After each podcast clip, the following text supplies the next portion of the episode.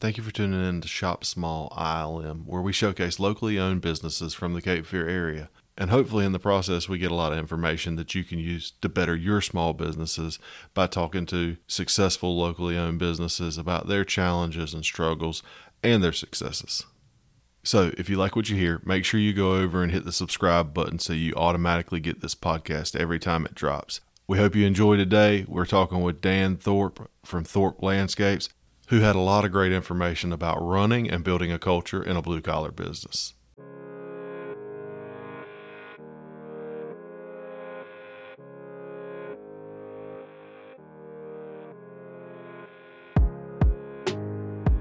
All right, so today on the podcast, we have Dan Thorpe, the president of Thorpe Landscapes. Thorpe Landscapes is based out of North Carolina and has locations in Wilmington and Asheville. Dan, thanks for coming on the show. Thanks for having me. Course. So, can you tell us a little bit about your journey and how you got started in the landscape industry, Dan? Yeah, so I, I graduated from uh, UNCW in 08. And during that time, I mean, recession, uh, there's a lot of uncertainty with the markets. Um, so it was not like the greatest time to to come out of school. Yeah. So I decided that uh, I was going to do uh, a teaching fellowship. So I went to I moved to Philly. Um, I got in with uh, AmeriCorps and Teach for America. So I I became a teacher up there, and you know this was kind of something I would do on the side in in in the weekends, in the evenings, um, and in the summers. Right, it's a great thing for uh, for a teacher to be able to do to have a, a little bit extra income. So we started a company called uh, Able and Willing's Very Odd Job Service, Okay. and there's basically like nothing we didn't do Yeah. anything that anyone posted on Craigslist, um, we did it. Okay. Uh, so we we we went all over. We uh, of just a variety of stuff, and the thing we started getting good at and getting recognized for, getting more calls for, was the landscaping stuff. yeah. So now I'm in Philadelphia. Um, my first year's done teaching. I have one more year commitment. So I come back down to, to Wilmington and uh, we just keep doing it all summer long. At the end of that summer, we had a client who owned some apartment complexes. And she said, You know, Dan, if you really started a legit company here, uh, you would be eligible to bid some of our maintenance we bid some of their maintenance and November, December of that year, we we got the contract. Okay. So now I'm living in Philadelphia with a contract in Wilmington, North Carolina to do landscape maintenance for apartment complexes. Okay. So now I had to decide if I really wanted to do this or not. What we decided to do, what I decided to do was, you know, put $5,000 on a credit card and bought all this equipment, right? Yeah. So I would spend my weekends and evenings, I would drive from Philadelphia to Wilmington, North Carolina. Okay. Friday at the end of the school day, like three o'clock, I would get into Wilmington around two, three in the morning. Yep. I would cut grass all day Saturday, all day Sunday, and then I'd drive back to Philadelphia at the end of the day Sunday, get there around two in the morning, and then teach that whole week, leave Friday again, come back to Wilmington, cut grass. And I did that for from January 1st through like the middle of May. And then finally, my commitment was over, and then I decided to um, just move to Wilmington and actually start the business that summer for real, for real. Okay. Um, but yeah, it was it was crazy. That's that's uh you hear a lot of stories like that. People, you know, getting into it, you got to have some grit Yeah. uh, to to make it happen. So um, that's definitely uh, it's definitely fun. Yeah, and it all started as Able and Willing's Very Odd Job Service, and then turned into Thorpe Landscapes. And I'm sure there's a lot of really odd jobs. If you were on Craigslist, Oh, yeah. looking for them. Oh yeah, there uh, there was one somebody called us up, lived out in Leland, and they had no trash service for like two years. Just had two kids. They threw all their trash into a into like this shack, and at the end they were had to move out of their rental, and they wanted all the trash in this shack completely hauled away. So think of two years, baby diapers, in this just shed and we were in hazmat suits. We were throwing it on trailers in the back of my pickup truck. Like it was, it was ridiculous. Um, some of the stuff. I mean, there was, yeah, there was there were some wild things. I don't even know what to say about that. I, I have a fairly weak stomach when it comes to smells like that, so that's um that's bad. Yeah, So basically, at two years, it's just a giant compost heap. yeah, that's exactly what it was. Oh man. yeah, Okay. yeah, it was true grit. That's for sure. For real. So you're definitely uh you know happy to just kind of be settled in on on the landscaping portion Yeah. then for sure. Absolutely. So now um tell us about you you've got two locations. So what does that look like and do you offer the same services at both of them and Yeah, so we started we started the Asheville location three years ago, and it was because we had some builders here that we worked for in the Wilmington market decided to move into the Asheville market, and they said, "Dan, we really need some some landscape site work, grading, um, excavation, you know that kind of that kind of work out there, and we think that you could you could be you could be really helpful to us." Yeah. Um, so we moved out there.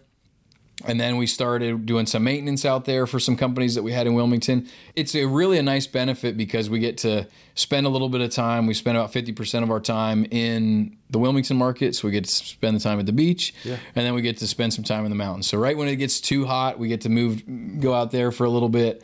Um, we, in preparation for that move, uh, we built a little cabin in Black Mountain, so we've got a place to stay, and the guys have a place to stay whenever they travel. Um, but really, it's it's cut and paste. We found a model that re- we really do well with in Wilmington, and then we just decided to move it into that market. Um, it's been very beneficial. Awesome. So now, um, as a business owner, what do you believe sets Thorpe Landscapes apart from from other landscaping Oh, companies? yeah, hands down, it's it's our guys, it's our team. I hear horror stories all the time from other you know other colleagues and other business owners, and um, you know complete turnover of staff in three, six, nine, twelve. It's just it's crazy. It's it's Yeah. it's pretty frightening that that kind of thing happens. I know it's a transient industry. Um, That blue collar industry can be kind of transient, and if you don't have the right guys, um, but by far our staff, our uh, everyone from you know management the whole way down to you know the guys that just start right? They're just trying to figure out how to dig a hole plant a plant. Like it's that level of just dedication and want to learn. And people ask all the time even people in you know some construction companies um, where do you find your guys? How do you find your guys? And the ability for guys to bring other guys that they want to work with their friends their family it's really cool that how that grows just organically yeah. Um, they say thoroughbreds want to run with thoroughbreds, right, right? Yeah. it's that's exactly right you know they no one wants some to bring somebody in that they know is going to bring the whole team down And I think a better question with then how do you find your guys? Maybe if you're in an industry that's so transient, how do you retain those guys? What, what do you do Mm-hmm. you, in there? You treat them well. R- You you treat them well, and people say that all the time. Well, what does that look like, right? What does treating someone well look like? You know, it's being understanding, it's being kind, it's um, paying them at a at a wage that they can f- see a future with themselves or their family. Um, and if that's twenty percent or fifty percent more than the industry standard, then that's what it has to be, right? So if you want to retain those guys, you treat them well, you're kind. It there was so being a teacher um, whenever I f- came down fully to North Carolina, I still taught. I still taught middle school and high school at, at Ashley and Murray, and there was always this this one uh, secretary in the office that whenever I would call in sick from teaching, I can't, I can't make it into. She was so kind in her way that she would tell me it's okay and we got this and it would really put me at ease. And I really want to pass that mentality on to when the guys call in they can't make it they're sick. You know they're going to take the day off regardless if I'm if I'm man I I wish you were here or you know what? Man have a day have a good day take it easy we got this you know like and I think that just that little thing really really um, helped mold my understanding of people are going to have their stuff you just really need to be kind and and um, them understanding that people are going to have an off day too. Yeah. Being rough and tumble is not going to change the fact that they're not going to be there that day. so- Exactly. and- Why? yeah, I- Why bother? you, you might as well make them feel at ease. Yeah, absolutely. I like that. All right, so you know, a, a lot of small businesses we we, we face unique challenges. Um, yeah, share one of the most significant obstacles that you've encountered recently. Uh, I think, I mean, in the first five years of of business, you know, I probably thought I was going to go bankrupt ten times, right? Yeah. It's it's that roller coaster. Um, the highs are super high and the lows are super low, and you don't know if you're going to get out of those lows. Yeah. And I think that you know, going into business, I never knew that that you see everybody with the cool trucks and the the boats and right. Yeah. And you don't realize that their highs are so high Yeah. and their lows are like a dark deep corner and i probably thought it, it's probably 20 times i probably thought i was going to go bankrupt 20 times the first five years um, but then somehow and I, and I also really see that people that uh, they say that the businesses in the first five years it's like a 90% failure rate Yeah. because it's so dark in some instances and some people just can't get through that and they can't get out of that Yeah. so I think that you know challenges those first five years is is funding, right? Yeah. Cash flow, um, and I think that you know how we got through that is you just you keep going. Yeah. You know, you just you got to keep going. And even after the five years, sometimes it's hard to shake that feeling. When you bootstrapped it and you kind of, you know, grew it all by yourself, it's still hard to kick that feeling that, yeah, someday it could just Yeah. go away. Growing organically is a is a very tough. That's Yeah. for sure. Definitely. So, um, so what's your favorite part? We, I mean, we talk about the lows. What's your favorite part about, you know, Thorpe Landscapes and, and being an owner? I think one of my favorite parts is uh, finding ways to get through those really low times. Yeah. I think finding solutions to problems is a really cool thing. Yeah. So it's almost like I welcome those instances because, it, you know, if one of the guys or crew presents with a problem or, you know, they're in some stuff and getting, like, they come to me to find out those solutions. And that's a really cool thing to, to be wanted and needed to find a p- solution to their problem. When a client has a p- problem and they're looking for a solution and you're the fourth or fifth person that they've talked to and no one's come up with a solution yet, like finding that that solution is such a it's such a cool thing and it's so empowering and I think it's worth I think it's worth way more than money. Um, being someone that people look to to come up with that is neat. Yeah. It's really cool. It's awesome. So I always like to ask you, what advice would you give to an aspiring business owner? Oh, go. Just go. Just go. okay. Don't don't uh, just jump, right? Yeah. If you're thinking about it, so I guess a person who wants to get into business, just just do it. And you're gonna figure it out as you go, and it's okay to be um, it's okay to not know all the answers. Yeah. Just try and you'll fail. And if something doesn't feel right, pivot, change. Somebody in business, keep going Yeah. when you're in I don't know if we can swear or not in the shit, right? It- keep going um cuz times are going to get really hard. Yeah.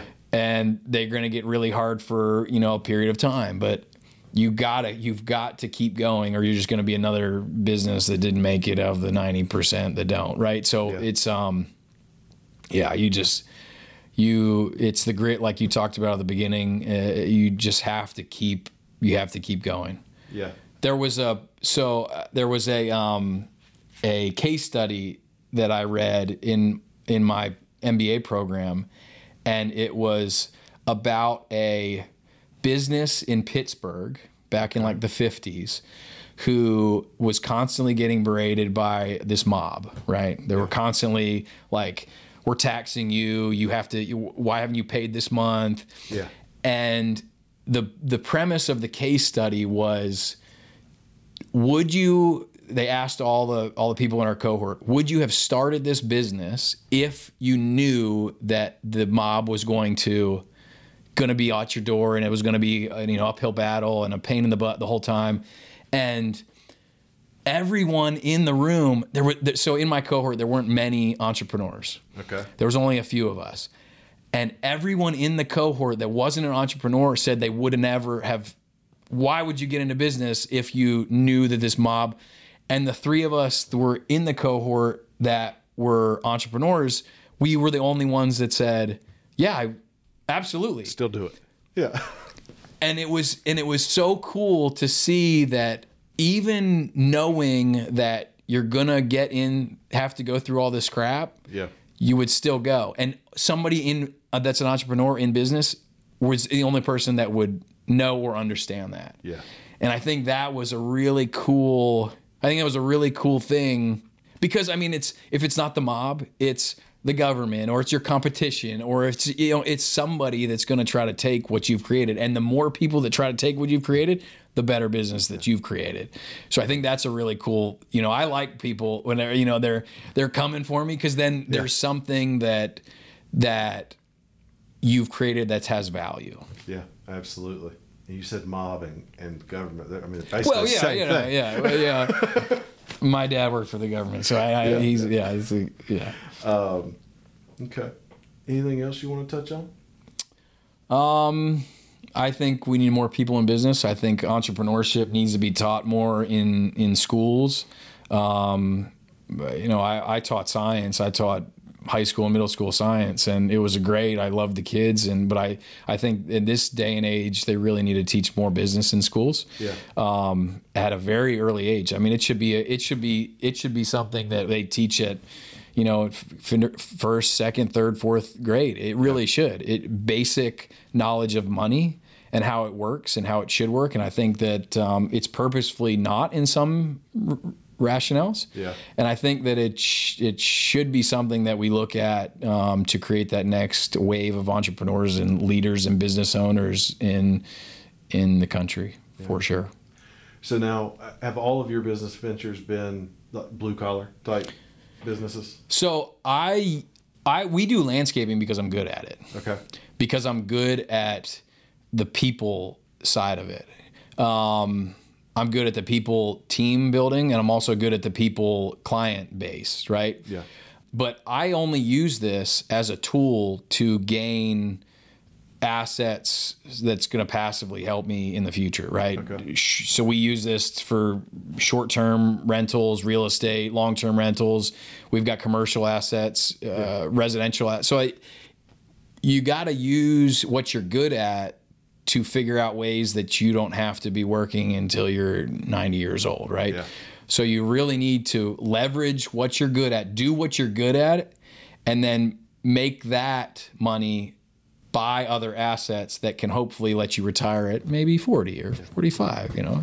That generate income. Absolutely. I mean, that's Absolutely. that that's the goal, and it's not to buy a flashy truck or a big boat. It's it's to buy things that people sometimes stuff that we purchase a, a real estate or a house or something like you paid what for that, and I'm like, trust me, Yeah. it's gonna it's a it's a good investment. Yeah. Um, and I and I hope that we kind of try to rub off on the guys that like they need to at 18 20 25 years old they need to be doing the exact same thing Yeah. maybe on a different scale but you should always be think we should always be thinking about ways that you know what what can i do to make money while i'm sleeping Yeah. The reason I ask is because my advice to business owners a lot of times is the same. Like eighty percent there is is better. Just go. Like start, Yeah. do something. Um, but I wonder if that's like more of a blue collar thing because you're not worried about your product. You're not, you know, is is this widget perfect Yeah. and that sort of thing. So I just interested in Yeah. kind of, you know, the skills that I had to start. Everybody needs just like they, they need yours. So that's just why I was asking. yeah Yeah. yeah i, I, I think I mean- know that scares somebody. A lot of people, you know, if they're selling um, clothing or something like that, Yeah. sometimes that scares them to just go. So, Yeah, I, and and I think the I think the blue collar industry is a is such a, is an industry that, especially in this day and age where it's not flashy, it's not sexy, right? Right. Landscaping, heating and air, right? It's construction. It's not as sexy as some of the other ones, right? Yeah. But you can make. I mean, you can make way more money in a blue collar industry than being the owner or being a a, a laborer, a foreman Yep. in this industry than you can in you know some other industries Yeah. that are way sexier and way more mainstream, right? Um, than ours, and I think that it's I think it's a miss. I think I I really think you know the last twenty years, thirty years, people have been saying, don't go blue collar, don't learn welding, don't be a mechanic, don't you know, don't do this stuff. That we're now that market, our market is getting smaller and smaller and smaller. Yeah. So now we can kind of set that we can kind of set the precedent of the price. We can kind of set the precedent of how you treat us, right? And you know, coding, computers, technology, all that is great because I use it all the time. But I I really think there's a miss in our education system, um, having come up in it, right? But also having taught in it. Yeah. Uh, that I think that I just think that there's a lot of opportunities right now that people are overlooking because it's not sexy. Yeah, I would agree. I, I never missed a meal, you know, since the time I've done heating and air. So it's it's always provided and um, without any college debt. Yeah. it's it's a I mean it's a and and that was one of the thing I, I you know I I went to Carolina and got my MBA and everyone was like why you already own a business why would you why like why would you go learn these skills That's the perfect time to get Right, one. because I because I don't know it. Yeah. I don't know it, and I want to be at the ta- I want to be at the table. I want to be a part of the discussion. You know, and I want to talk that lingo. That you know, if if the other sixty three people in my cohort are you know doctors, lawyers, attorney, and they all I just have this understanding. I want to be able to move between white collar and blue collar, and I want to be able to move between it seamlessly. Right. Yeah. One day, talk to an 18 year old that's on my team who just started a week ago, but I want to also talk to the executive that's building the hospital, right, for the university. I want to be able to move, talk through that, you know, without question. Yeah. I think that's cool. Yeah, that's awesome. Dan, we appreciate you taking the time to tell us about your entrepreneurial journey. Thank you very much for uh, allowing me to hang out. So now, if you're looking for the highest quality landscaping services in the Cape Fear or Asheville area, look no further than Thorpe Landscapes. Just give their portfolio a look on their official website, and you will see firsthand the meticulous detail and professionalism that the company lives by. Thanks for joining us on Shop Small ILM, powered by Salt Air Heating, Cooling, and Electrical. Don't forget to leave us a rating and subscribe so you get updated when new episodes are released.